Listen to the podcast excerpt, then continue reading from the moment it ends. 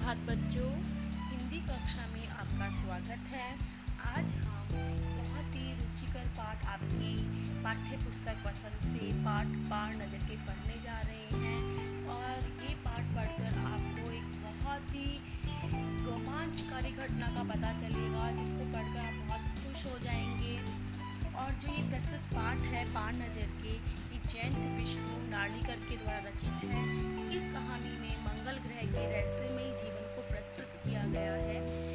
विज्ञान पर आधारित काल्पनिक कहानी है। जैसा कि आप सभी को पता है कि हमारे जो वैज्ञानिक हैं, धरती के वो निरंतर इस अनुसंधान में लगे हुए हैं ये जाँच करने में लगे हुए हैं, खोज कर रहे हैं कि क्या मंगल ग्रह पर जीवन हो सकता है, क्या मंगल ग्रह पर पानी है।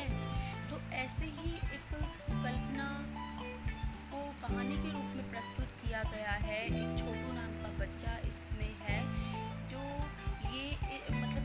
बताता है किस तरीके से उसने